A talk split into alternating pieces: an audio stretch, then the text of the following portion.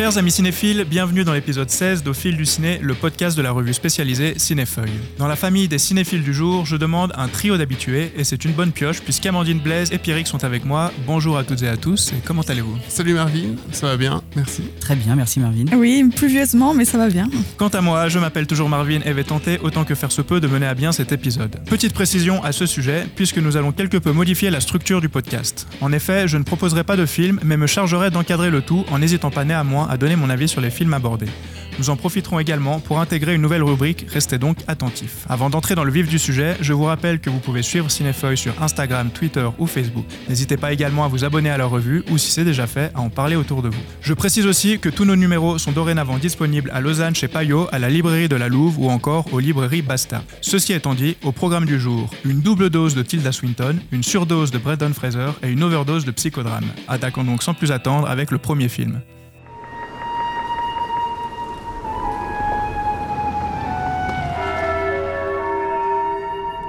Mom, we're here.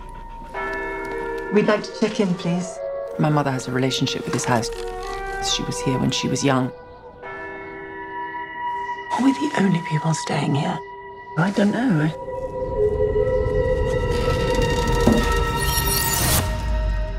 There was a sound, I- I'm sure other people have mentioned it to you. The Eternal Daughter est le nouveau film de Joanna Hogg avec au casting Tilda Swinton et Tilda Swinton. Nous l'avons tous vu, mais c'est toi Pierrick qui nous l'a proposé, alors dis-nous de quoi ça parle et ce que tu en as pensé. Oui, alors Eternal Daughter, donc le dernier euh, film de Jonah Hogg, alors il a été un petit peu vendu comme une histoire de fantôme, euh, mais c'est principalement une, euh, une histoire de souvenirs, des souvenirs euh, qui vont émailler entre une mère et sa fille, qui sont, comme tu l'as dit Marvin, jouées toutes les deux par la magnétique Tilda Swinton, qui d'ailleurs c'est son idée, hein, c'est l'idée de Tilda Swinton qu'il a donnée à Jonah Hogg, d'un film qui été tourné un petit peu en catimini pendant la période Covid, d'où toute cette solitude et ces absences qu'on voit dans ce fameux château, ce fameux château où se passe l'action principale du film, au fin fond de l'Angleterre, qui est donc une- euh, marqué par cette solitude. Le, château est parfaitement désert, euh, dans un paysage très brumeux. Euh, les fenêtres euh, craquent, le parquet également, qui donne une, une atmosphère justement un petit peu fantomatique, donc, mais qui n'est pas le- l'essence du, film. Donc le film, c'est ce face-à-face, mère-fille, un plein champ tout le long du film, dans ce château, donc qui n'est pas n'importe lequel, qui est un château baigné de souvenirs, donc, parce que c'est un château où a vécu la, mère du film. Alors en effet, moi j'ai beaucoup aimé le, le film pour plusieurs raisons, mais c'est vrai que la, la- ma raison principale, euh, c'est euh, cette métaphore du deuil euh, qui est mis en image par, euh, euh, par Joanna Hogg avec une mise en scène très épurée, minimaliste, euh, qui se base vraiment sur des détails infimes, comme un, un chien en effet qui s'échappe, une ombre qui se cache derrière une fenêtre, la recherche de Wi-Fi dans la brume par Tilda Swinton. Et Hogg dessine ce que c'est la perte et le- la perte d'un être cher et les souvenirs qui l'accompagnent. Euh, par exemple, les, les traits de caractère qui peuvent nous agacer chez nos parents, euh, le regret des mots jamais prononcés, ou encore les souvenirs heureux comme douloureux qui sont imagés, euh, qui sont imagés dans, dans le film. Notre projection aussi mentale euh, qu'on euh, appose sur euh, nos parents, euh, qui sont très bien ici euh, mis en scène. Bref, c'est une déclaration euh, d'amour, je trouve, très intelligente, très, euh, fine pardon, d'une fille à, sa mère. Il y a une vraie forme d'élégance très touchante. Je repense à cette image où, la, main de la fille s'appose sur la main de, la mère, euh, qui réapparaît deux, trois fois pendant le, le film. On en a déjà parlé un petit peu l'émission, mais on va probablement reparler du twist final qui est très attendu, mais moi qui me semble vraiment très accessoire, euh, tant la, beauté mélancolique du film m'a touché, et donc cette, fameuse déclaration d'amour d'une fille à, à sa mère. Bess, toi t'es un petit peu moins Effectivement, alors c'est un peu paradoxal à dire. Tout ce que vient de dire Pierrick, je suis tout à fait d'accord avec lui. Euh, je ne connais pas, je ne connaissais pas Joanna Hogg. Euh, Après, je me suis documenté, j'ai vu que c'était une cinéaste qui vient plutôt euh, de la RSA, qui est plutôt assez radicale, euh, et que ce film Eternal Daughter, c'est finalement son premier film un peu grand public, si on le peut dire, parce que j'ai trouvé que son dispositif était très théorique, très réfléchi, très beau. Mais que euh, moi, c'est au niveau de, l'émotion que je suis pas rentré. J'ai vu ça comme vraiment un- une démonstration euh, qui, moi, alors m'a laissé sur le côté. Ça m'a pas touché cette relation euh, mère-fille. Je voyais plus un exercice de style théorique sur comment cinématographiquement essayer de montrer une personne hantée littéralement par ses souvenirs, les fantômes de, ses souvenirs. Et oui, c'est- un, un beau concept, mais qui m'a laissé sur le côté. Et dès lors, après quand même euh, ouais, trois quarts d'heure de film, moi, moi, j'ai un peu senti quand même l'ennui poindre le, le bout de son nez. Je, ça m'a pas. Voilà, j'ai regardé ça se dérouler comme un, un beau film, un beau livre d'images sous mes yeux, mais ça m'a ça m'a vraiment laissé sur le côté. Quoi. C'est vrai que le rythme est, est très lent Très lent, aussi. ouais. Enfin, c'est pas ça qui va redynamiser le film. Alors, moi, ça m'a plutôt plu, euh, surtout pour son ambiance. Voilà, cette ambiance qui, qui est instaurée par euh, cette vieille, euh, enfin, ce, ce vieil hôtel, cette brume qui est omniprésente, euh, ces quelques sorties justement nocturnes que fait euh, le, personnage de la, de la fille, euh, et puis qui, qui, participe à ce- cette espèce de mysticisme, et puis quelques apparitions comme ça. Euh, Amandine, toi, tu. Moi, j'ai bien aimé surtout ben, l'atmosphère, comme tu disais, ce qui, ce qui m'a vraiment séduite plus que l'histoire, puisqu'il n'y a pas vraiment de trame narrative très euh, marquée, je dirais. Mais euh, j'ai trouvé ce dispositif de deux fois Tilda Swinton un peu, un peu tiré par les cheveux. Enfin, on l'avait déjà eu dans Suspiria, je sais pas si vous l'avez vu, le remake, où Oui, oui. Tilda Swinton jouait six personnages. ouais. Quel infâme remake, quelle honte. Ah ouais, j'ai- d'ailleurs. Ah non, alors moi j'ai adoré, ouais. Comment on peut toucher à- au Suspiria d'Argento Ah ouais, Ah, ouais, bon, C'est c'est vrai c'est Un autre- autre un autre- débat. un autre débat. Surtout quand c'est Guadagnino, non, pour toi, Ouais, Je le supporte pas. Voilà. mais mais enfin mais hum, après bon, je sais pas, on va sûrement pas révéler le twist final, mais je trouve qu'il donne des arguments pour cette double interprétation de Tilda Swinton finalement. Et je trouve qu'il a été un peu mal mar euh, le marketing était pas incroyable parce que c'est vrai que si on s'attend à une histoire de fantôme euh, classique, on est vraiment déçu. Enfin, moi, les, pas, les ouais. histoires de Mm. fantômes, c'est ce que je préfère euh, au monde, j'imagine. Mais euh, et là, enfin oui, c'est, pas classiquement une histoire de fantôme, mais ça reste métaphoriquement. Mais c'est vrai que moi, je comprends qu'on puisse pas totalement rentrer dedans en termes d'émotion, c'est vrai. Mais, euh, mais moi, je trouve quand même, euh, il y a deux, trois moments qui sont très touchants. Je trouve justement quand sa mère raconte ses souvenirs douloureux et ce face-à-face où on voit les larmes de la mère couler, sa fille qui se sent coupable de ça. Je trouve que c'est un moment assez fort et puis qui est assez universel. Enfin, on peut tous se reconnaître là-dedans avec des moments difficiles envers ses, ses propres euh, parents. Et puis, je trouve que, en fait, ce qui est beau dans cette fin, euh, au- au-delà du twist, c'est que euh, c'est libérateur. C'est comme si, à la fin, elle, s'émancipe, elle arrive à, à quitter le fantôme qui la hante, le fantôme de sa mère, avec cette forme de libération qui est intégrée dans, le, dans ce fameux twist. Et euh, en tout cas, voilà, c'est vrai que ça m'a touché, mais je peux comprendre que le rythme, etc., peuvent couper un petit peu de l'émotion. Ce qui rejoint quand même une des belles qualités du film, c'est ce travail sur l'atmosphère qui est complètement au service de son propos, même si ça reste théorique et un peu démonstratif. Mais effectivement, comme notamment à la fin, euh, l'atmosphère lumineuse aussi euh, euh, change pour, pour justement illustrer cette libération. C'est vrai que c'est bien pensé. Mais ça reste un peu entre le, ouais, la, très bonne idée, mais aussi un côté un peu scolaire, je trouve. C'est vrai que la, présence de Tilda Swinton euh, x2, quoi, qui joue la mère et la fille, ça pourrait, par rapport à ce que tu disais, Amandine, ça pourrait être déjà vu comme ça. En effet, le film et le récit, est-ce que ça raconte, ça a complètement du sens. Et même au niveau de la mise en scène, en fait, il y a très peu de d'esbrouf ou quoi que ce soit. C'est vraiment du chant contre chant. Euh, je, je crois qu'on les voit jamais les deux dans Si. le même. Si on les voit. si, il y a euh, un plan, moi, ça m'a choqué. D'ailleurs, je me suis dit, oh, Bah, c'est le ouais. moment où on les Il y voit. a un plan. Il y a euh, un plan, ouais. Mais donc oui, même si oui, ça arrive une fois ou deux, enfin on les voit les deux, euh, c'est quand même hum, principalement basé sur ces chants contre chants, enfin sur une mise en scène assez euh, assez classique finalement. Et je trouve que ça va aussi assez bien avec le propos et avec. euh, Oui, c'est pas accessoire du ouais, tout. ouais, quoi, non, dans non. le film, fait qu'on les ce soit que des chants contre ouais. chants euh, sans amorce d'ailleurs c'est c'est- c'est- c'est narratif. Ouais.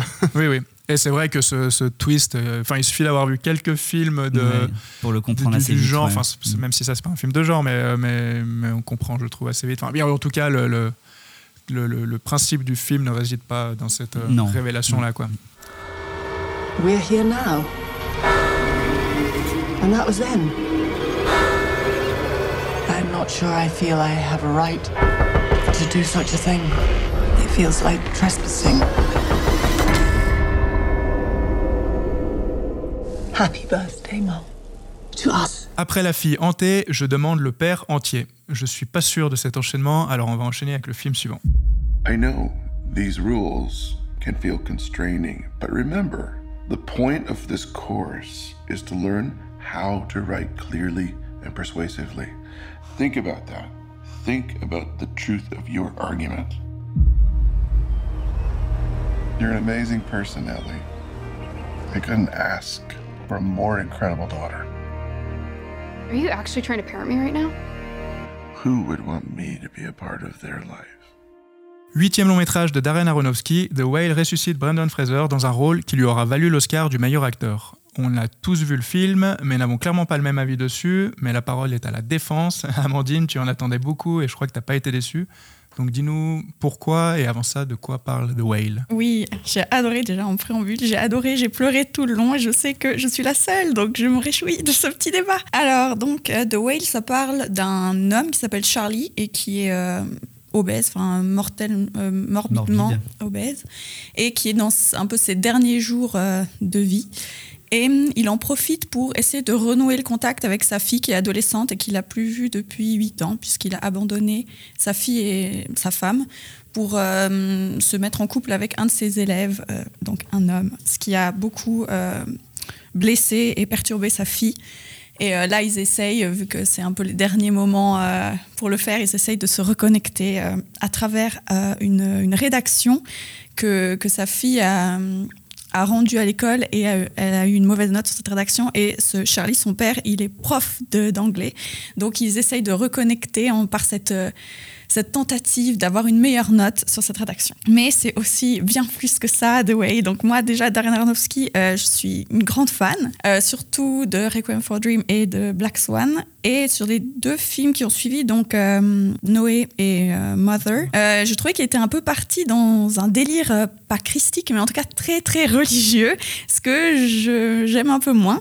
Et là, je trouvais que justement, il, s'était enfin, il était revenu dans le droit chemin en parlant toujours de religion. Enfin, c'est comme un film qui aborde beaucoup ce sujet, mais en étant un peu plus modéré, enfin en tout cas plus nuancé, plus critique euh, sur, ce, sur ce thème que, euh, par exemple, Noé, qui est une, une, euh, une adaptation de, de la Bible, donc, et Mother aussi d'ailleurs. Et je trouvais que là, il revenait plus sur des thèmes que, que j'aime beaucoup et qu'il abordait euh, beaucoup, donc justement dans Requiem for Dream et Black Swan, qui sont euh, l'obsession.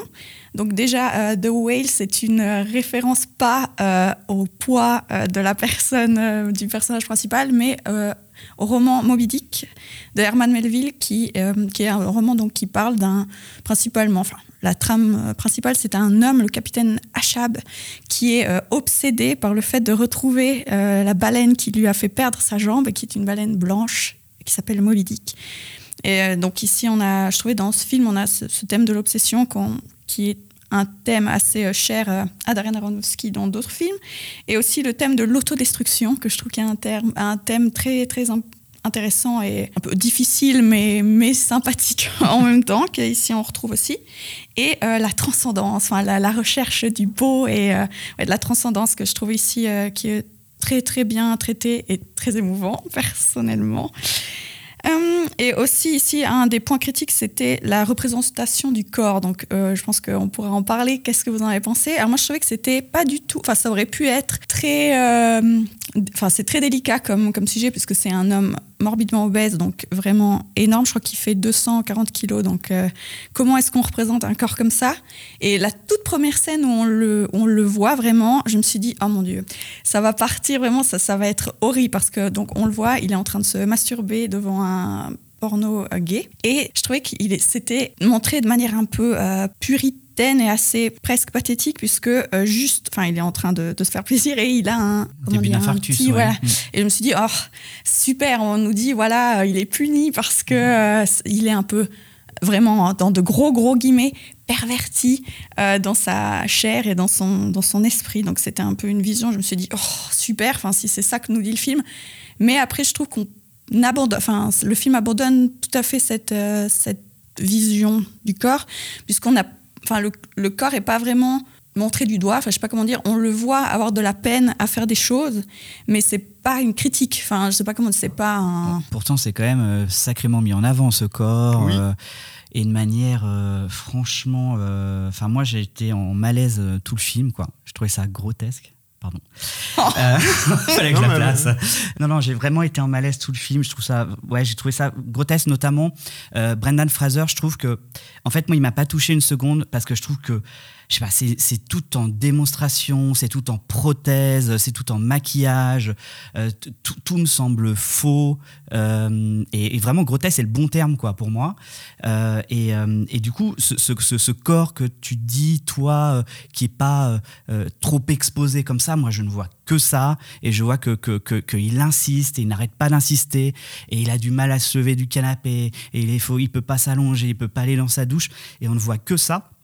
Et moi, je vois que, du trucage, que du maquillage, que de la prothèse permanente. Et du coup, pour moi, c'est une incompréhension totale, ce- cet Oscar. Et du coup, je, trouve euh, bah, Brendan Fraser, en fait, noyé sous ses prothèses. Et du coup, j'ai été absolument pas touché par sa performance euh, euh, d'acteur pour ça. Mais même au niveau du regard, parce que c'est vrai qu'il a donc ce qu'on appelle un fat suit, donc un costume qui le rend si, gros et qui pèse réellement un poids important. Donc en plus, il, il- il peine réellement à respirer, à se lever, enfin quand, quand il joue, je veux dire. Euh, mais je trouve que quand même, il arrive à transmettre des émotions à travers notamment le regard, qui est presque tout ce qui lui, lui reste. Enfin, Blaise, je sais pas toi ce que tu penses par rapport à ça. Moi, ce corps ne m'a pas dérangé. et Je l'ai même assez rapidement oublié, bien qu'il fasse partie intégrante de l'histoire et, et du film euh, comme élément narratif, parce que euh, ben, le film, est- c'est une adaptation de pièce de théâtre, donc il est très symbolique, il est très euh, aussi théorique. Et pour moi, ce corps, c'est une métaphore de de la dépression de- de- de- d'une personne qui s'isole littéralement de, de son environnement. D'ailleurs, il y a une réplique euh, où il fait allusion à quelqu'un qui pourrait le poignarder, que ça lui ferait rien, car ses organes sont enfouis euh, le sous des gras, centimètres de, de graisse. Et, et que hum, pour moi, le propos de, de- de ce, ce- ce corps euh, monstrueux, c'est vraiment une, une pure métaphore. Ça parle pas. le, le thème du film, c'est pas de l'obésité morbide. mais c'est une métaphore de, de- franchement euh, enfantine quoi. C'est-à-dire que pour cacher ses émotions, bah il mange beaucoup et devient énorme parce qu'il veut pas assumer qu'il est Non, vraiment pour moi, c'est pas, pas ça. pas ça le sujet. C'est même pour moi l'obésité n'est vraiment c'est- c'est un accessoire ju- juste pour pour illustrer le, mal-être de quelqu'un et ça n'a rien à voir avec euh, les symptômes ou les, des, des, considérations cliniques sur sur ce problème. Même s'il y a quelques mots à, ce, ce propos, c'est vraiment pour illustrer. Un homme qui s'est isolé euh, de, et qui s'est enfermé. et- et on peut vraiment représenter ça comme une sorte de métaphore de la dépression. Ouais, je moi je l'ai vu en fait comme un homme qui arrive plus à avancer en fait, qui, qui Exactement. est resté Qui- qui est- bloqué qui est dans, un, dans une, sa une spirale noire, quoi. et qui peut plus ben, plus avancer au terme. pour, pour illustrer ça, est-ce qu'il y a vraiment besoin de pousser les choses jusqu'à euh, le, le faire mettre dans ses, ses habits grossissants énormes, etc. Moi, je trouve que tout est hyper appuyé là-dessus. Moi, je suis d'accord avec vous que, que, que, le, que cette métaphore de la dépression est, est- est intéressante, mais est-ce qu'il y avait vraiment nécessité de, d'utiliser tous tout- ces apparats, tout ce truc autour de ça pour illustrer un message très simple En effet, je trouve, moi. Par rapport à ce corps re- rebutant, monstrueux, euh, a priori, ce qui m'a aussi euh, surpris en bien, c'est que euh, moi, je, je l'ai oublié. Enfin, toi, tu l'as as vu que ça, et moi, je l'ai oublié. Et j'ai trouvé euh, les relations entre les personnages euh, très tendres, affectueuses. J'ai beaucoup apprécié le fait, notamment, qu'il n'y ait pas de relation très romantique. Enfin, mais il y a beaucoup de bienveillance et que ce corps, on a, bien qu'il soit omniprésent, on a tendance à l'oublier et qu'il y a beaucoup de tendresse envers ce personnage. J'ai trouvé Mais ça la fille, surprenant. la fille, elle a aucune tendresse pour lui. Et d'ailleurs, franchement, le personnage de, la, de sa fille, c'est ridicule. Oui, bon. la, petite rebelle euh, qui veut embêter son papa pour montrer donc qu'elle est fâchée contre elle. Enfin, moi, je trouve que le personnage cette, cette, cette gamme, enfin, de sa fille, quoi, qui joue un peu la rebelle, c'est vraiment. Oui, alors c'est un peu écrit, pour ouais, mais, mais en même temps, est-ce qu'elle veut vraiment l'embêter? Moi, je pense qu'elle veut un peu le pousser parce que rien que la scène où elle lui dit Vas-y, maintenant, lève-toi et viens vers moi, eh ben, c'est pour le pousser, dire euh, Réveille-toi. Enfin, alors, tu as l'idée du il n'arrive pas à se lever parce qu'il est très lourd, mais il y a aussi l'idée de maintenant, sors-toi de cette, euh, ce marâtre, enfin, marasme plutôt. euh, Enfin, je sais pas, rien que aussi le fait que, par exemple, tout le monde, enfin, souvent les gens lui parlent alors qu'ils sont derrière lui et il peut pas se tourner parce qu'il est trop volumineux. Du coup, il les regarde un peu toujours depuis, enfin, par-dessus une son grenouille. épaule, ouais. Et ça aussi, je trouvais très, euh, très hum, émouvant comme, comme mise en scène parce que c'est comme s'ils étaient, enfin, ils n'arrivent pas vraiment à se mettre, à se comprendre. Enfin, je sais pas comment expliquer ça, mais c- c- je trouvais que ça revenait plusieurs fois et que c'était euh, très hum, bien imagé. Ouais, c'est- ce côté de mise en scène est intéressante, mais euh, tout est toujours appuyé. Il y a, y a plein de choses comme ça qui, euh, le personnage, donc la petite de la de la fille, ce côté anorexique de son de son ex gay, ouais. Et puis ne parlons même pas de la fin absolument ridicule. Non, c'était si triste. Ouais, moi, je te rejoins entièrement sur la fin. Enfin, c'était un des points. J'ai j'ai vu le film il y a quelques temps maintenant, donc euh, c'est un souvenir un petit peu estompé, mais je me rappelle que j'avais plutôt bien aimé toute son entame. C'est donc évidemment un huis clos qui va très bien avec le fait que bah, de toute façon lui il peut pas beaucoup bouger quoi. Ou mais déjà à l'intérieur de son appart c'est difficile, donc on peut même pas imaginer en sortir. Euh, dans un format 4 tiers aussi qui vient renforcer ce côté où il y a que lui à l'image et tout ça. Après, ouais, c'est serré, cage. quoi. Enfin, il est, vraiment- il est c'est vraiment ça, dans ouais. sa cage. Avec aussi des mouvements de caméra que je trouve assez euh, intéressants. Enfin, il y a beaucoup de choses qui m'ont plu euh, dès le début, en me posant quand même la question sur ce que vous avez évoqué, enfin, cette notion de, de, de représentation, en fait, à quel point on est dans du voyeurisme ou dans une représentation fidèle. En plus, je ne connais pas comment ça, ça se passe pour ce genre de personnes, quel est le quotidien. Alors, je veux bien. Euh, j'ai vu en tout que cas que hum, j'ai vu dans la fin du générique qu'il y a la- une organisation de personnes obèses qui, qui ont, qui ont été consultées. Enfin, qui ont- Ouais, je pense euh, de- quand même, je pense qu'il le fait pas comme oui, oui, ça. puis je pense maintenant c'est un passage obligatoire avec ce genre de sujet, et tant mieux. Mais, mais, mais voilà, en tout cas, je sais que j'avais du mal à me prononcer par rapport à ça, et même encore maintenant, il faudrait que je le revoie, et puis peut-être même, il faudrait presque étudier, étudier pardon, le, le sujet. Mais en revanche, où là, je suis, je suis sûr, c'est que la, fois, la fin, elle me. Ouais, moi, je j'arrive pas, quoi. Enfin, ça, ça vire trop dans un tué, ça. pathos, c'est un Mm. truc larmoyant. Ouais. Le personnage de la fille, je le trouve insupportable, mais à la limite, c'est son rôle, mais pas dans le bon sens du terme, quoi. Là, du coup, vraiment. euh, suis me- il me convainc pas. Donc euh, ouais, un avis très très mitigé un peu entre vous, enfin vous deux, entre les deux opinions que vous vous défendez, mais euh, avec quand même ouais, des choses intéressantes. Et pourtant bon. On parle de, de finesse parce que c'est vrai que c'est- peu fin. Après, Aronofsky nous a pas tant habitués, je pense, à de la finesse. Je pense pas que ce soit le cinéaste le plus, le plus fin qui soit dans ses propos et dans ses messages. euh, On peut se poser la question où il va quand même, parce que euh, Aronofsky, c'est, enfin moi, le, mon préféré, c'est son tout premier, qui un- son film d'études Pi. Après, il y a Requiem for Dream, qui est un peu le film d'adolescence, quoi, qui nous a tous traumatisés et marqués, je trouve. The Fountain, pour moi, son meilleur, c'est The Wrestler. Et après, c'est la cata, quoi. Mais comment tu peux aimer The Wrestler mais pas aimer The Ouais, Whale parce que c'est c'est la pour même moi, chose. j'allais venir là-dessus. Enfin, vous Pour demandez. moi, pour moi, alors franchement, la finesse de The Wrestler par rapport à ce qui serait lourd dans The Whale, moi je trouve The Whale beaucoup plus fin que The Wrestler, Non, je suis qui pas est une histoire de rédemption euh, christique, qui a euh, le même schéma mais en beaucoup moins fin, notamment euh, cette, euh, cette mort, cette résurrection et ce jeu aussi avec le corps. Enfin, c'est il a eu- c'est c'est vraiment en plus un parallèle. relation euh, père- veux dire, père-fille euh, aussi, euh, La deux. relation père-fille. On reprend un vieil acteur has-been qui a souffert psychiquement, physiquement pour porter un personnage. euh, Parce que qui- toi, tu as adoré The là. Wrestler, par exemple? J'ai bien aimé The Wrestler. Et t'as préféré J'ai préféré The The Whale. Mm. Et, je- et je trouve que le- la symbolique aussi de The Wrestler, où littéralement il crucifie son personnage à la fin pour le faire mourir, puis ressusciter, euh, pour qu'il voilà, il, il a trouvé le salut, c'est pas non plus euh, beaucoup moins. Enfin, moi je trouvais The Whale plus fin, en fait, justement, dans ce, cette- c'est par rapport à ce propos de salut, parce que, à mon avis, ce qui est intéressant dans The Whale, c'est que le personnage ne cherche pas vraiment le salut, en tout cas par euh, Non, cette réunion. Il sûr. cherche juste à être avec les gens. C'est les autres qui essayent de le sauver, et lui ne veut plus, ne peut plus, ne veut plus être sauvé. Et je trouve cette relation beaucoup plus tendue et, et ambiguë. Et c'est intéressant parce que The Wrestler, c'était il y a 13 ans, je crois, en 2009. Euh, ben, il, a eu le- il a valu l'Oscar du, du meilleur rôle, je crois, aussi à Mickey Rourke. Euh, il refait le Puis même coup avec, retour, euh, Mais avec ouais, The je trouvais que. Mickey Rourke a quand même une incarnation qui est beaucoup plus forte, qui est beaucoup plus intéressante, avec cette gueule cassée. Enfin, je sais pas, moi j'ai été. euh, Je préfère le catch au KFC, c'est ça que tu es en train mais de c'est clair, largement. Mais, mais c'est deux films très parallèles, enfin, je trouve intimement liés, enfin, comme toute la filmographie de Aronofsky. Moi, Aronofsky, je l'aime pas forcément, mais je dois reconnaître que c'est un auteur euh, fascinant à, à analyser, assez gratifiant, parce qu'il a toujours ces mêmes obsessions. Depuis le premier film Pi, qui se finit lui aussi euh, en termes de, enfin, je sais pas si vous vous rappelez de, de, vu de- la fin du personnage euh, où il se suicide à la perceuse, hein, quand même. Euh, oui. c'est- Ah, je vais- je vais oublié, voir, ouais. euh, là aussi. Ça me Et donne il y, a- y plein aussi de par rapport. Le corps est, est omniprésent chez, chez Aronofsky. Euh, Souvenez-vous l'amputation dans l'amputation dans Requiem for a Dream.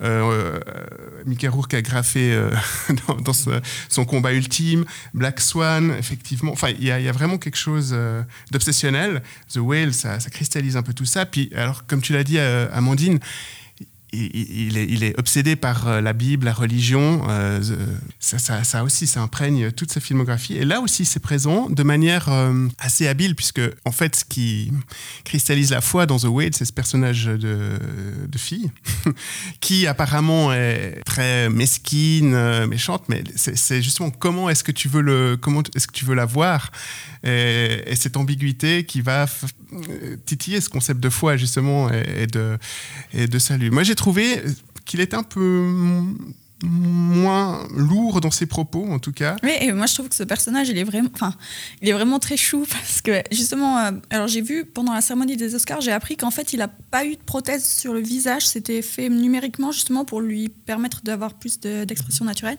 Mais même tout, ouais, son regard est si doux, et on voit qu'il, lui, il est pas du tout centré sur lui-même, c'est vraiment les gens, comme il dit euh, dans, euh, il a une réplique où il dit People are amazing, les gens sont fantastique.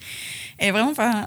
Si ça, si ça c'est pas lacrymal. Hein, non, mais, mais moi, j'ai fait que. Moi, moi je n'ai fait que pleurer. Mais bref, cette relation qu'il a avec ses élèves aussi, enfin, ses élèves qu'il a par euh, Zoom, là, enfin, par euh, virtuel. C'est aussi, c'est tellement. Euh, il, recherche que qu'ils soient honnêtes, comme il a fait chercher. vous, ouais, dites quelque chose d'honnête. C'est vraiment le seul truc qu'il cherche pour eux. Et il, veut qu'ils se dépassent. je sais pas, moi, je trouve ça... ça... aussi, c'est intéressant aussi par rapport à, à Renowski, aussi, ce qu'il essaye de dire. Euh, parce que ce, prof d'anglais, de, de, de, de, l'enfant, on voit qu'il apprend à communiquer, à, argumenter, à construire. C'est tout sur la, construction du discours et comment faire passer les, les, les idées. C'est vraiment là-dessus que se base son cours. Puis à la fin, il balance tout, puis il dit non, en fait, c'est une erreur, faites pas ça, soyez juste honnête. Bravo, waouh. et par rapport à Aronofsky, qui lui aussi, c'est vraiment euh, un peu enfoncé quand même dans le symbolisme mystique et un peu des fois abscon, je pense à The Fountain, voire, Mother aussi, euh, qui revient à, peut-être à une forme plus pure aussi et plus euh, frontale, c'est pas plus mal. I'm worried that she's forgotten what an amazing person she is. I need to know that she's gonna have a decent life where she cares about people and that she's gonna be okay. Après La fille et le père, on va poursuivre notre petite psychanalyse familiale du jour, tout en restant cette fois-ci dans les adaptations de pièces de théâtre, et on enchaîne donc avec le film suivant. What are you doing here? Nicholas hasn't been to school in almost a month. I wanted to ask, how are you? Has something happened? You realize the school is talking about expelling you. Can I live with you? You said you don't feel very close to people your age. Your other son, he needs you as well. And you're at work all of the time. Has he been able to talk about the divorce? I've tried to be there for you. I've tried to give you strength. What's going on? Are you on drugs? You think you can just live your life doing whatever you feel like? The Son est le nouveau film de Florian Zeller qui adapte à nouveau, après The Father et en attendant The Mother, sa propre pièce. On a encore une fois tous vu le film, mais Bless, c'est toi qui as voulu en parler, alors dis-nous pourquoi ce choix. Ça fait partie d'une des bonnes surprises de ce début d'année. Euh, The Son, alors a priori, hein, c'est Nicolas, un ado, euh, jeune adulte, entre les deux, hein, qui, qui va pas fort, euh, il suit plus ses cours, euh, il a l'air isolé. quand il, il, daigne parler à sa mère avec qui il vit, c'est de manière un peu agressive. Alors cette dernière, pense que ce serait peut-être une bonne idée pour qu'il retourne vivre chez, chez son père, Peter, interprété par Hugh Jackman. Ce dernier fait partie un peu de la... Enfin, ses deux parents d'ailleurs font partie de la upper class new-yorkaise, un peu l'élite bourgeoise. elle, plutôt dans, dans, le design, le graphisme. Lui, il est juriste euh, à l'interface administrative, politique. Enfin, on sent qu'ils sont un peu dans l'élite.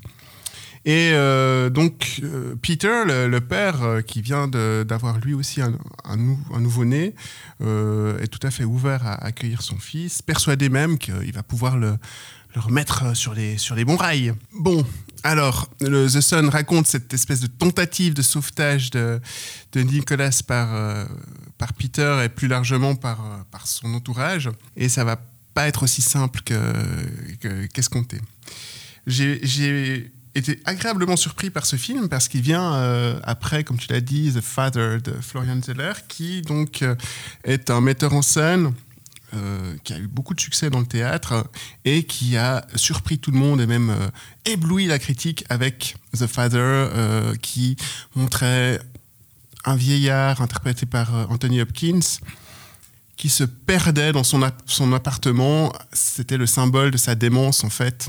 Donc il illustrait la, la- la- la sénilité, euh, vraiment en jouant avec les décors et ce personnage qui, qui se perdait dans, dans- dans ces décors mouvants. Et, et nous, en tant que spectateurs, on était euh, Perdus ben, aussi. euh, aussi. Et C'était vraiment une, une métaphore assez puissante de, D'Alzheimer, ouais. Et, et, euh, c'était à la fois puissant, mais en même temps, j'ai envie de dire un petit peu facile et, et calculé, alors que dans The Sun, il, il utilise le même dispositif. Jouer avec les décors pour nous mettre à la place de son personnage euh, dépressif. Euh, sauf que plutôt qu'on soit plongé dans sa psychologie, on est plutôt plongé dans son état émotionnel. Et, et là où j'ai été vraiment euh, surpris et que je trouve que on a une très belle transition du théâtre au cinéma, c'est vraiment l'art de jouer avec les décors. C'est-à-dire, euh, ces bourgeois new-yorkais, ils vivent dans des appartes, on se croirait dans des showrooms euh, de Home 24 ou, Ikea. Cette perfection euh, stérile, clinique et froide, moi, m'a mis terriblement mal, à l'aise. J'avais vraiment ouais, un, mal-être que peut-être pourrait être une amorce de ce que pourrait ressentir ce- cet enfant. Ensuite, ce qui est aussi réussi et mm, ça pourrait être un défaut en même temps, c'est ces personnages autour, ils sont un peu archétypaux. Euh, on a le, père qui est persuadé que voilà, si on vit, il va, il va pas bien, c'est que euh, c'est des problèmes d'ado. Alors il va, il va essayer de le remettre vraiment euh, sur les bons rails avec un paternalisme crasse, débordant, tout en étant vraiment bien, bien intentionné. On voit que tout cet environnement autour de Nicolas, ils essayent de faire le, mieux qu'ils peuvent, sincèrement. Ils se remettent même en, question par rapport à leur démarche. Peut-être c'est pas le bon chemin, mais mais un peu comme dans, The Whale, en fait, euh, il y, a- vraiment une, barrière entre Nicolas et, et son. Il est perdu dès, le début, cet enfant. Enfin, moi, en tant que spectateur, j'étais énervé de voir ces, clichés euh, bouger autour de lui.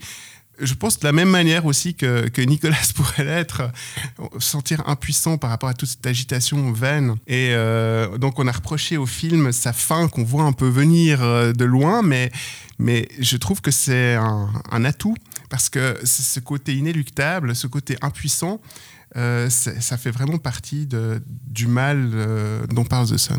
Le film se décentre un peu, il, il s'égare peut-être dans des, dans des flashbacks temporels, et puis peut-être la manière, euh, ça c'est un peu moins nécessaire et, et moins réussi, et aussi, je trouvais interpellant, déstabilisant, je sais pas si c'est bien ou pas bien, mais en tout cas la manière dont les personnages féminins sont un peu en marge, je, trouvais quand même interpellant la manière dont la belle-mère qui est là, aussi bienveillante, mais elle, prend cher, quoi. Et puis on, s'intéresse peu à elle. Et puis la, mère de Nicolas aussi, qui est un peu périphérique. Mais voilà, enfin, j'ai trouvé ce, deuxième film de, de Florian Seller plus convaincant en tout cas que The Father. Peut-être moins parfait, mais plus convaincant car euh, c'est vraiment un, thème beaucoup plus difficile à aborder, euh, qu'il a réussi, à mon avis, à très bien aborder. Alors moi je trouve que ta lecture euh, est hyper élogieuse par rapport au film que je trouve beaucoup moins intéressant que. Tu m'as presque donné envie de le- Ouais, c'est de de le le revoir. revoir. Alors moi à l'inverse euh, de toi, j'ai préféré The Phaser euh, justement pour euh, tout ce que tu as, as dit, pour son côté cette lecture d'Alzheimer, cette perte de repères, on est complètement perdu à l'instar du personnage principal. Et puis là, on retrouve quand même une narration plus classique, mais c'est pas pour moi le, problème du, film. Euh, évidemment heureusement qu'il qu'il ne refait pas la même chose qu'il avait fait euh, avant. Mais moi, je trouve que cette euh, cette histoire de dépression adolescente, elle est hyper euh, scolaire, polissée. euh, tous les dialogues sont très attendus, lisibles. Je trouve la caméra très statique. Euh, et puis, en fait, pour moi, le problème principal, bon, pour revenir sur les points que tu as dit, le, ce jeu avec les décors, donc c'est pour dire quoi L'argent fait pas le bonheur, merci. Et puis, ce, ce- cliché des personnels, ce paternalisme là dont tu parles, bah, je trouve que c'est pas assez poussé. En fait, moi, j'aurais voulu aller beaucoup plus loin. C'est-à-dire, pourquoi ils peuvent pas communiquer avec lui À limite, une analyse un peu psychanalytique de ce problème de. de- on s'intéresse pas à lui, en fait. On, on s'intéresse pas vraiment à pourquoi il est comme ça, pourquoi il ne communique pas à ses parents, pourquoi ses parents ne communiquent pas avec lui, pourquoi toute tentative euh, ont, échoué. Il n'y a pas d'analyse psychanalytique du problème de lui. En fait, il s'appelle The Soul, mais Il n'y a pas de lecture. Il y a Le pas film de fait du surplace pendant deux Ça heures. je n'avance pas. Ça et il n'y a, il y a pas de lecture de ça. Et l'autre chose que j'aurais aimé, c'est cette fin, en fait, elle, elle, elle montre bien que ce père, moi je suis pas du tout d'accord avec toi, qu'il est paternaliste, etc. Il est horrible ce père. Il est égocentré, égoïste. Euh, la- lorsque la seule chose dont il est content à la fin, c'est que ah il a réussi, son fils a réussi. Et je trouve que ça, ça aurait été un élément hyper intéressant à développer dans le film. Pourquoi il, pourquoi il est mutique comme ça? Pourquoi il est déprimé? Les parents sont absents, l'autre il, il est riche, etc. Du coup, il est déprimé. Mais c'est une lecture tellement faible. On aurait pu aller beaucoup plus loin. Le fait qu'on psychanalyse pas, je trouve ça plutôt euh, réussi parce que la, enfin, je trouve ouais, donner un, un- un prisme psychanalytique à la détresse psychique, c'est pas forcément le seul qui existe. Il y a quelques pistes. Effectivement, ce, ce- ce fils Nicolas, à un moment, il avance même explicitement en disant ouais, tu nous as abandonnés et puis là, enfin, il en veut, mais en même temps, il lui-même n'est pas très sûr que c'est c'est à cause de ça. On sent que ce mal-être, il est là, il est profond. Mais pourquoi? Et, et- et- et finalement, pourquoi c'est pas si important? C'est Bah plutôt mais pas comment, grand-chose, comment quoi. essayer de. Ouais, mais là, la seule lecture qu'on a, c'est qu'il est déprimé parce que ses parents ont divorcé, parce qu'il se retrouve seul dans, dans ses tours, dans, dans, dans, ses maisons très riches, etc. Ok, mais Non. franchement, il y a de quoi aller plus Mais loin. dans les, dans les flashbacks, je trouve justement ça donne un peu la clé de justement le, le père qui, donc le, le personnage de Hugh Jackman, qui pousse toujours son fils et qui est heureux de, enfin qui est fier de son fils que quand il arrive à, à faire des choses incroyables.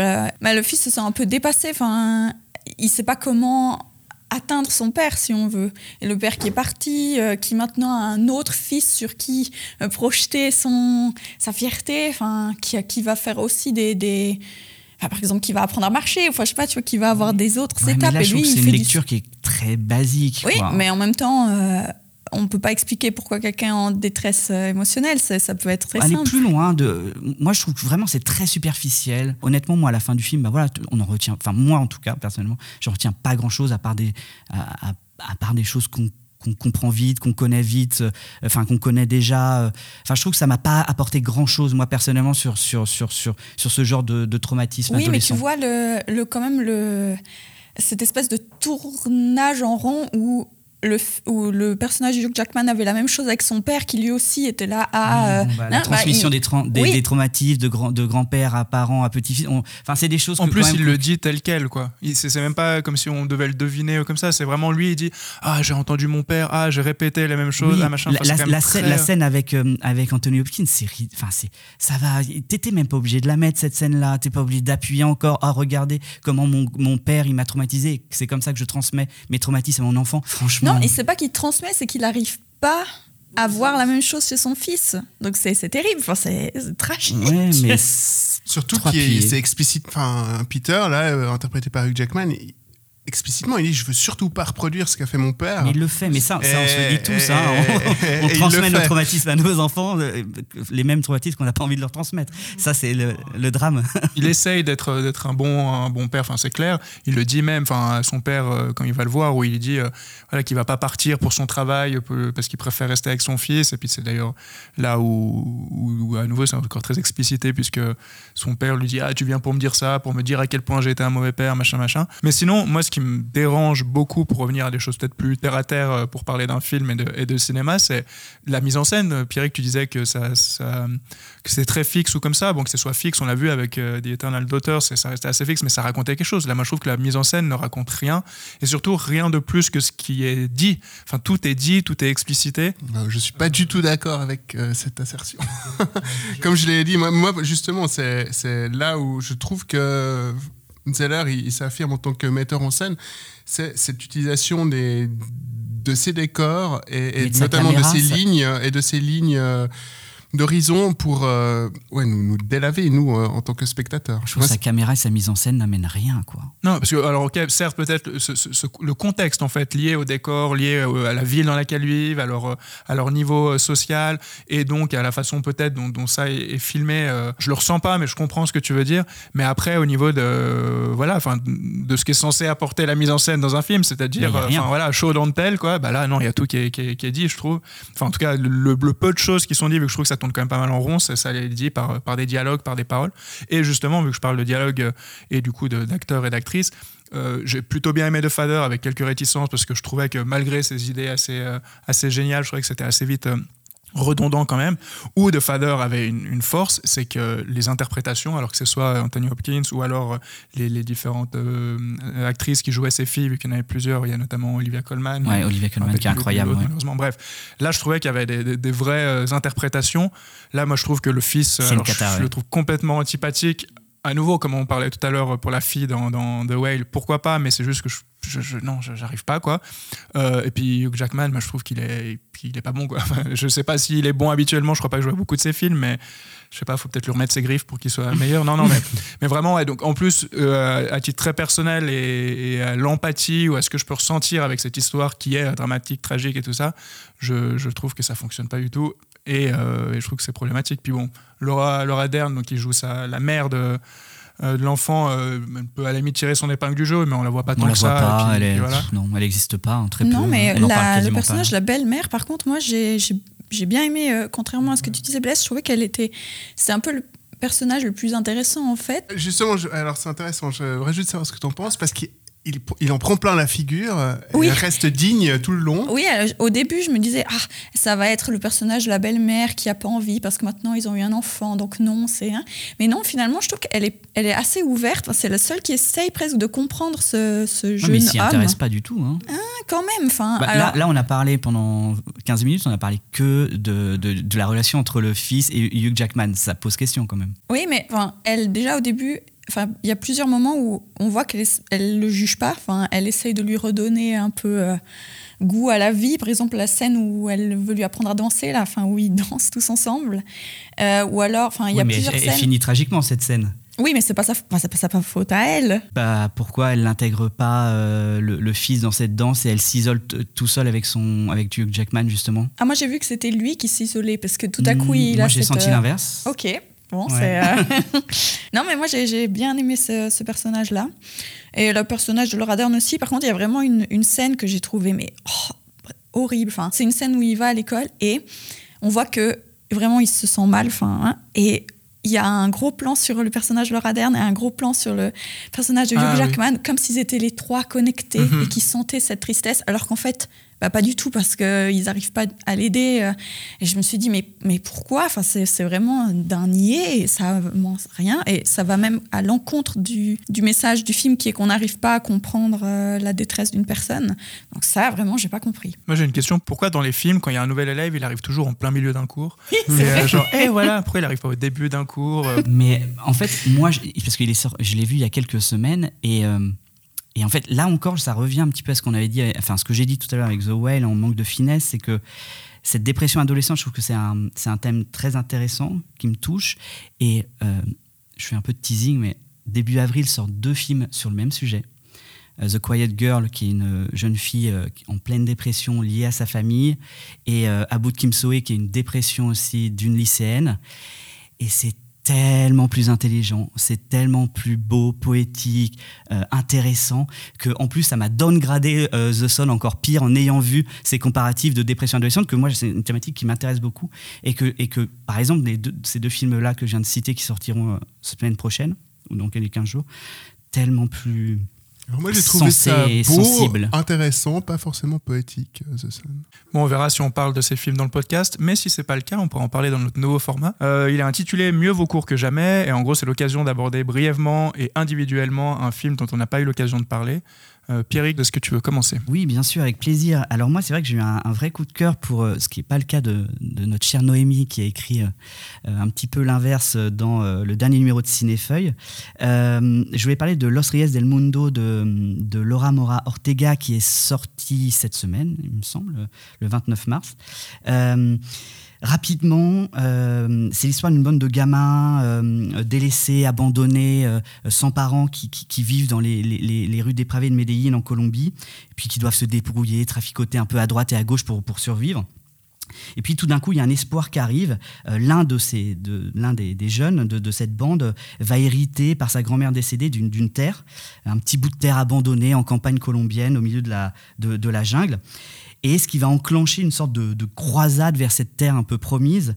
Euh, et puis nous, comme eux, on s'imagine que bah ils sortent de l'enfer de la ville, euh, de cette jungle citadine, pour retrouver l'apaisement de la campagne. Et bah pas du tout. Euh, la campagne est encore plus cruelle. On voit la férocité des, hommes, des agriculteurs contre eux, euh, cette nature aussi omniprésente et tueuse dans la jungle colombienne.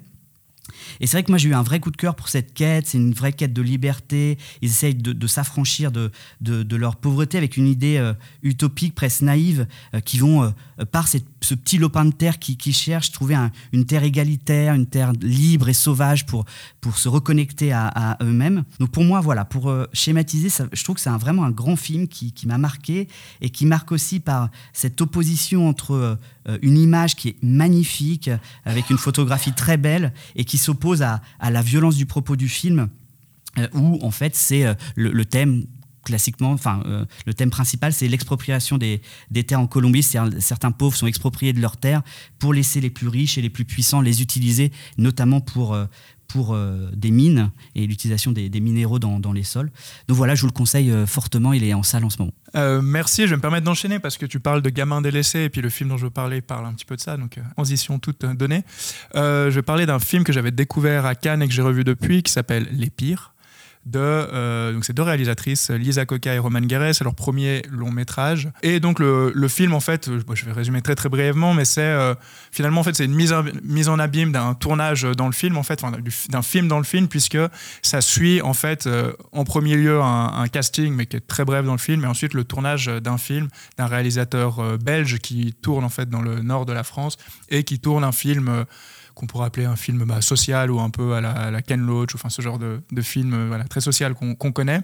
Et en fait, bah, le film questionne cette représentation donc de ces jeunes issus de quartiers euh, défavorisés et, euh, qui, deviennent en fait acteurs l'espace d'un film.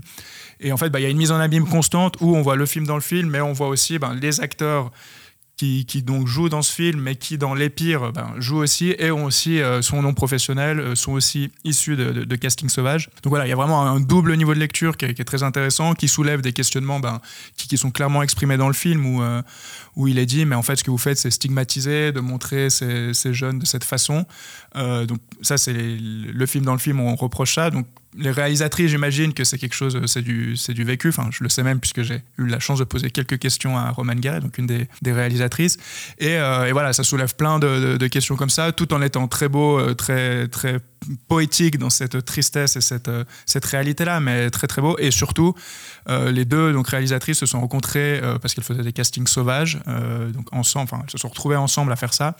Et bah, on voit en fait leur, leur maîtrise, puis le temps qu'elles ont passé à dénicher ces acteurs et ces actrices parce qu'ils sont bah, tout bonnement incroyables à déjà à réussir à comprendre cette mise en abîme et ce double niveau de lecture, et dans leur jeu qui est, rempli bah, de, spontanéité, mais toute mais plein de maîtrise aussi, parce que je, sais aussi que, que, tout est très écrit, en fait, ce qui paraît contradictoire avec ce, euh, enfin, ce cinéma qui semble très spontané et très, très naturel.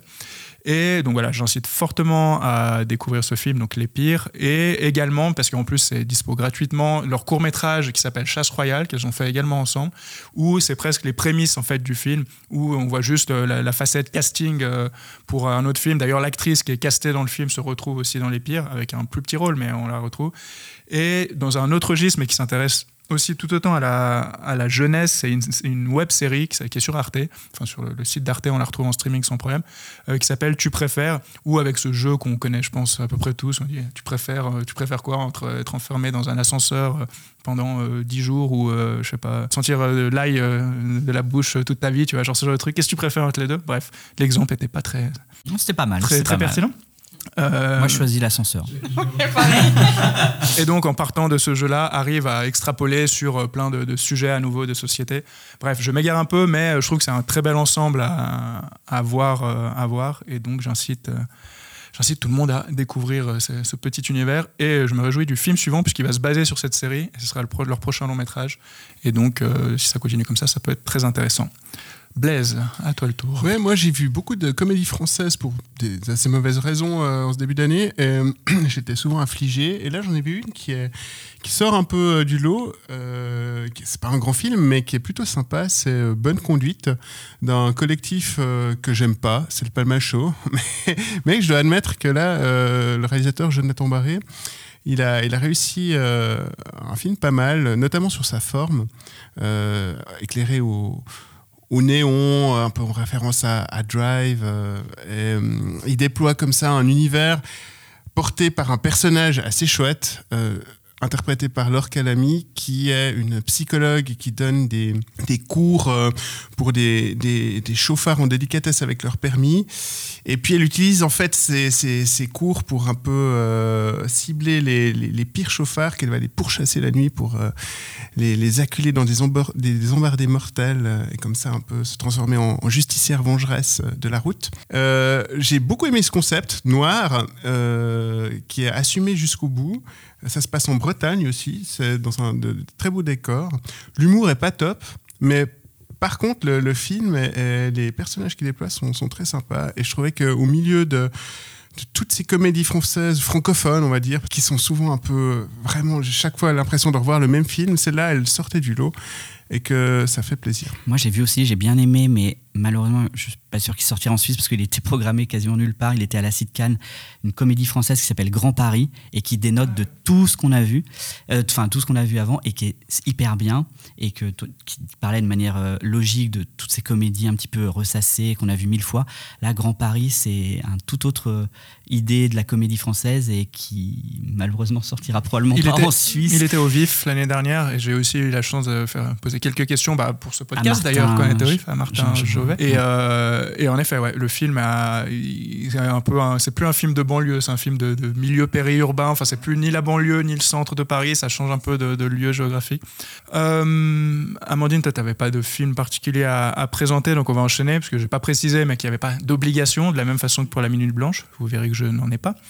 Donc euh, tout ça pour dire que c'est maintenant l'heure de la Minute Blanche. Euh, autrement dit, je rappelle le concept, un bref temps de parole pour que chacune et chacun aborde le sujet de son choix.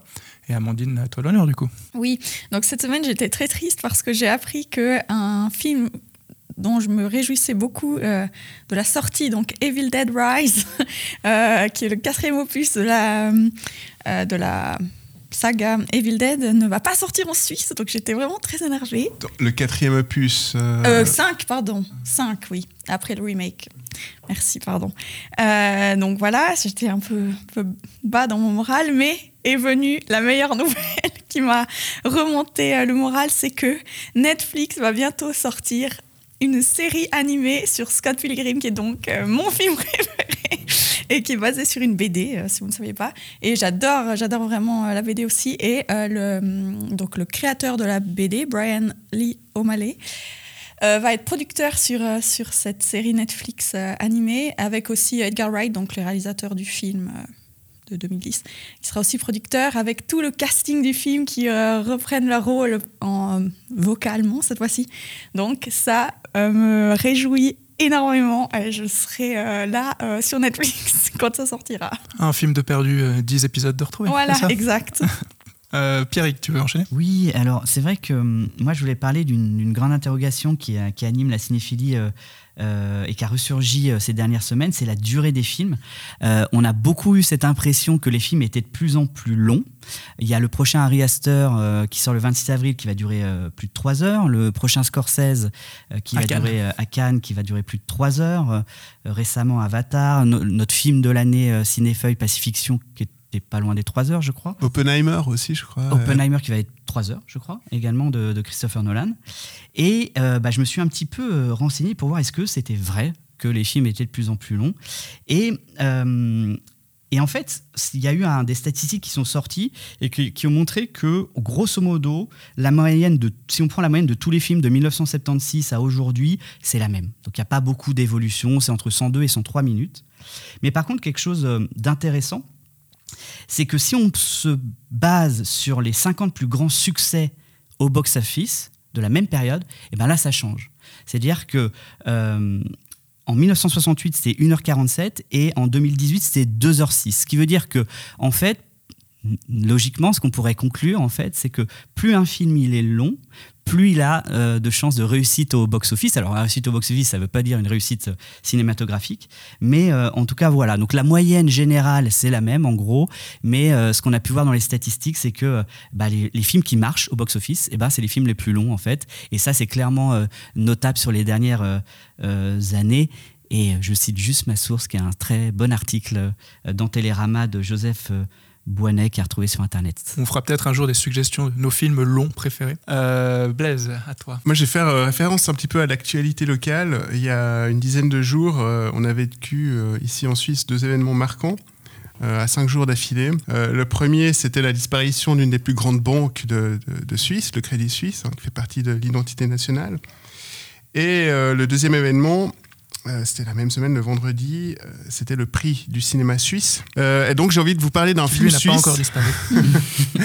de cinéma, non. Le- Mais d'un film suisse qui, qui parle de banque, que j'ai découvert récemment et que j'ai trouvé excellent. C'est Azor, un film sorti en début, d'année, début 2022 qui nous plonge dans l'Argentine euh, à la fin des années 70, euh, sous la dictature.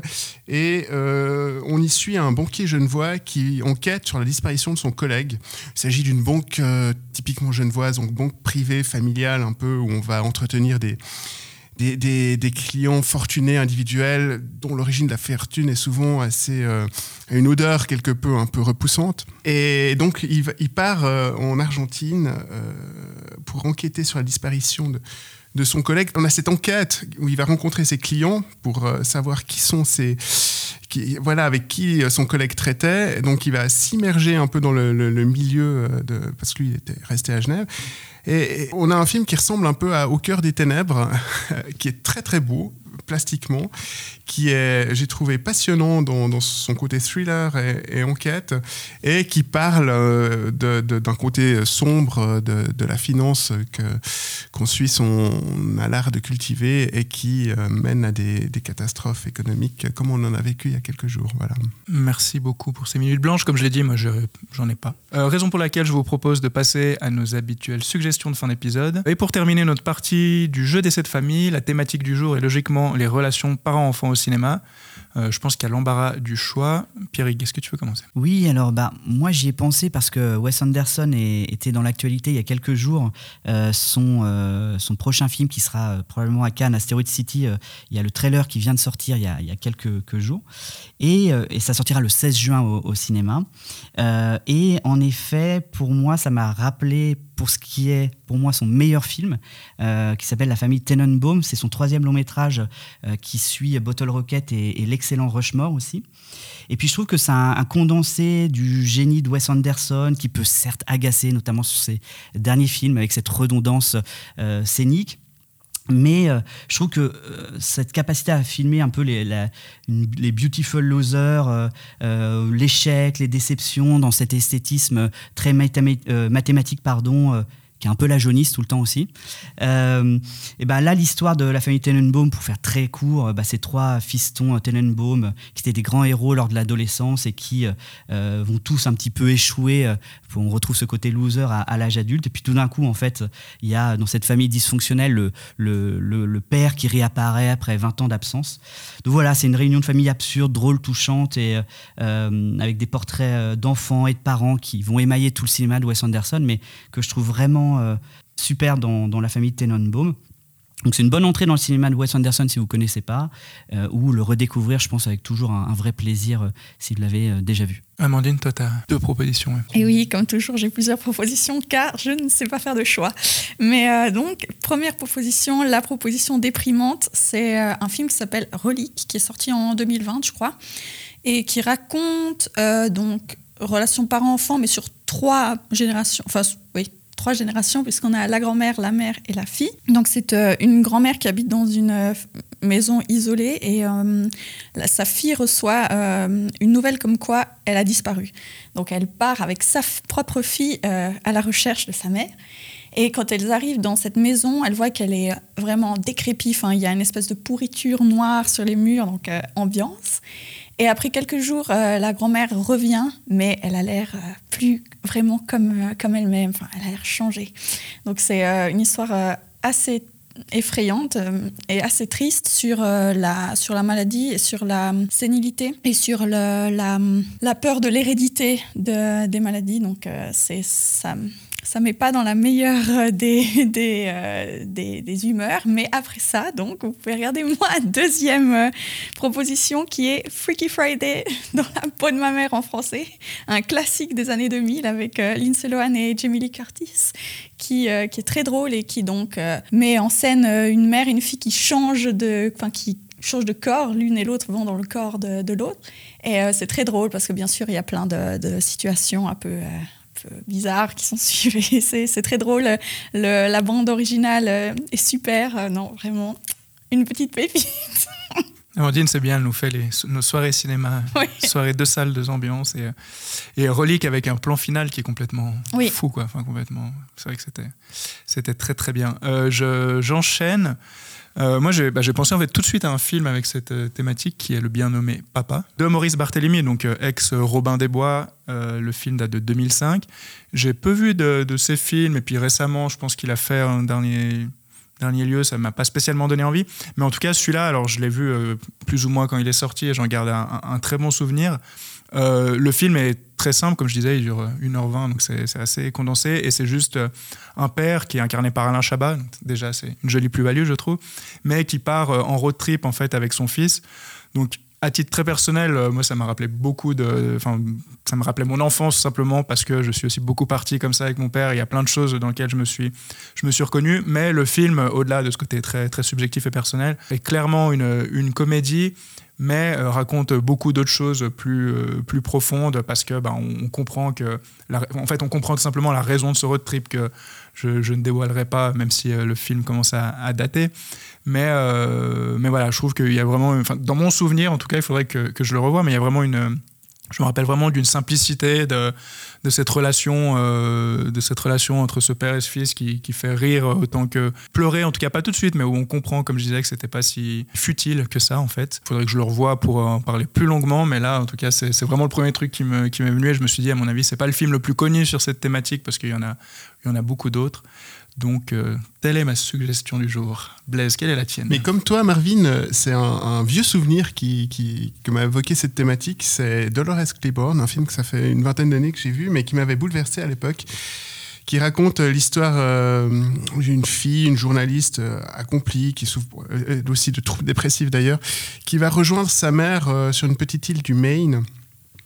Mère interprétée par Kathy Bates, qui s'appelle Dolores. Et euh, pourquoi elle va la rejoindre? Parce qu'elle est accusée du meurtre euh, de, sa patronne. En fait, Dolores travaille euh, comme gouvernante chez cette vieille femme acariâtre riche.